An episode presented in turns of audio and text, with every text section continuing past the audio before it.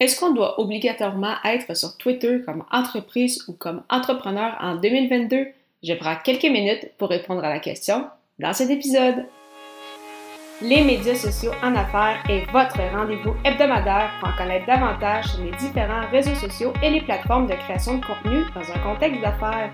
Chaque semaine, je, Amélie Delebel, répondrai à une question thématique qui vous permettra d'appliquer concrètement ces conseils pour votre entreprise. C'est parti! Salut et bienvenue sur cet épisode des médias sociaux en affaires, émission 65 et une onzième dans le cadre de ce défi J'envoie. Je suis très heureuse d'être avec vous aujourd'hui pour répondre à la question est-ce qu'on doit être sur Twitter en 2022 En fait, pour répondre directement à la question, un peu comme toutes les autres plateformes, en fait, c'est ça dépend.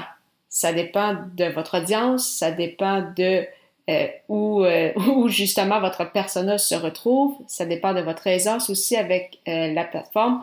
Puis pourquoi je dis ça en fait, c'est si vous êtes à l'aise avec Twitter, si c'est un, outil que vous utilisez déjà peut-être au niveau plus personnel, vous connaissez la, la plateforme, ça pourrait être intéressant de l'exploiter pour justement votre, votre entreprise également. Si euh, vous avez également le, temps, bien évidemment. Donc, si ça fait peut-être partie d'une stratégie plus sur, euh, sur le long terme, donc il y en a pour qui Twitter ne fait pas partie de leur stratégie présentement, mais euh, ils voient le, potentiel de, de, la plateforme et ils, se disent que ça pourrait être intéressant de l'avoir. Donc, la planifier sur le long terme, ça peut aussi être une, une option. Et bien évidemment, il faut vous demander si votre persona s'y retrouve, que ce soit à temps partiel ou pas du tout.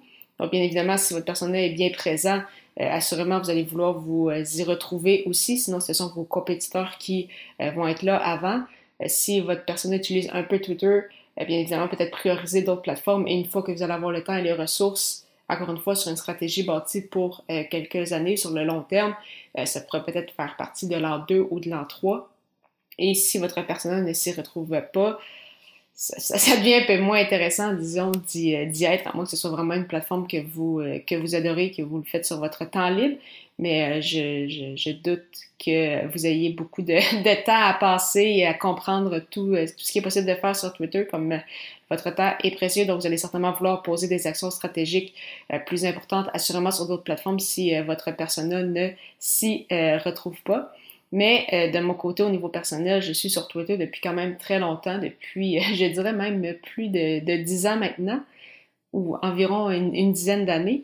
Euh, donc, au début, j'y étais bien évidemment pour, euh, pour mon plaisir personnel, mais aussi je comprenais plus ou moins la, la plateforme. À ce moment-là, j'avais peut-être 15-16 ans, donc j'étais encore au secondaire. Mais voulant il y a quelques années être dans le monde du euh, journalisme sportif. Euh, assurément que c'était une très belle plateforme pour justement euh, contacter des personnes, contacter des joueurs, contacter d'autres personnes de mon milieu, échanger avec, avec ces gens-là. encore aujourd'hui, quand je partage mon, mon podcast, je trouve que c'est une belle plateforme pour justement partager des, des nouvelles.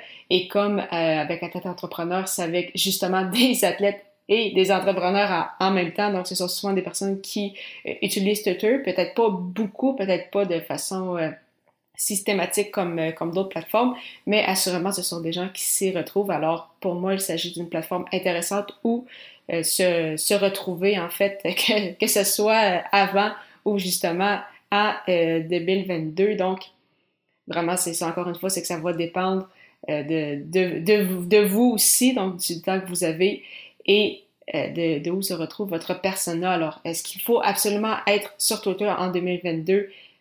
Non, ce n'est pas obligatoire. Cependant, si votre persona s'y retrouve, si c'est une plateforme que vous appréciez, si vous pensez que vous pouvez euh, y bâtir un réseau, euh, assurément que ça pourrait être super intéressant et ça va justement dépendre aussi de votre secteur d'activité. Il y en a bien évidemment certains qui sont un peu plus présents. Justement, si je pense au monde des, des communications, même de l'entrepreneuriat, ce sont souvent déjà très très actif sur euh, cette plateforme. On n'a qu'à penser au célèbre Gary Vaynerchuk qui est encore bien, bien présent sur, euh, sur Twitter, ainsi que sur les autres, mais euh, bien sûr sur Twitter. Donc vraiment, c'est, ça, va dépendre justement du temps que vous avez et de si votre persona s'y retrouve ou non. Mais assurément, c'est une plateforme qui passe peut-être un peu sous le radar depuis les dernières années, mais il y a quand même énormément de choses à faire sur, sur Twitter, donc pour partager de l'information, pour créer des contacts, pour écrire aux gens, donc vraiment au niveau social, communication, contact, Twitter qui passe sous le radar, mais qui pourrait peut-être être très intéressant pour vous. Si vous avez aimé cet épisode, j'apprécierais beaucoup si vous me contactiez via votre réseau social préféré, peut-être Twitter, à euh, m'indiquant le conseil qui vous a été le plus utile. C'est toujours très euh, agréable de vous lire et peu importe la plateforme, simplement me retrouver au arrobas Amélie Delobel, pas d'accent. Je vous retrouve demain pour une autre émission alors que la question du jour sera est-ce mieux le format solo ou entrevue avec un podcast? Ne manquez pas ça.